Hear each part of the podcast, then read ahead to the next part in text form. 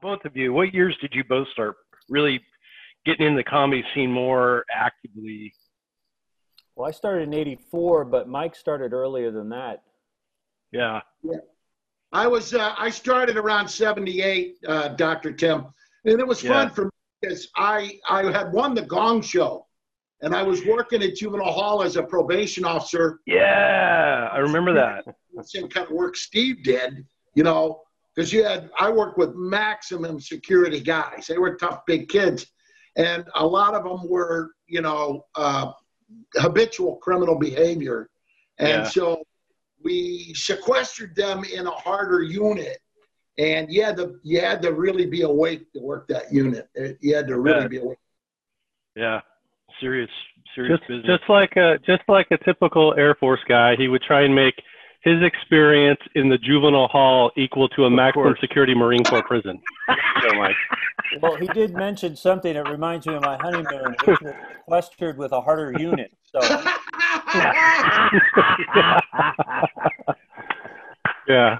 It Yes. funny though. When I first met Mike, I'd seen I was watching him on TV uh, on a rerun of Taxi, where Yeah. he plays this enormous gay man who's dancing with Judd Hirsch, and then I go to the Holy City Zoo, and an hour later I'm sitting there with Michael Pritchard, going, "Hey, I just saw you on television," you know. So it was it Yeah. was.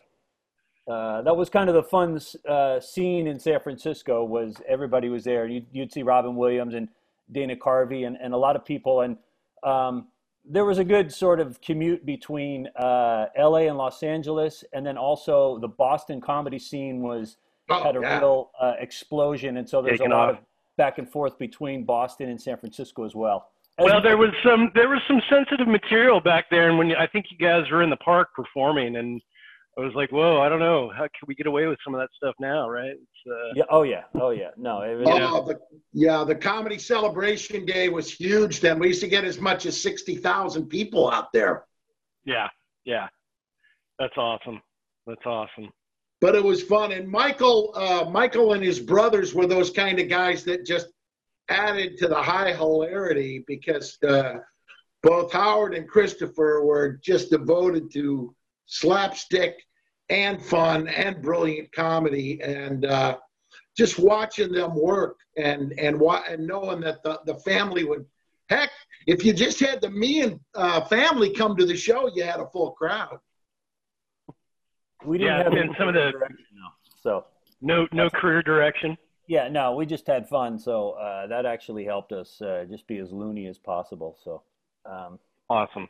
So yeah, Awesome. no, it was fun time, but uh, was so much uh, wonderful talent uh, and so much great comedy.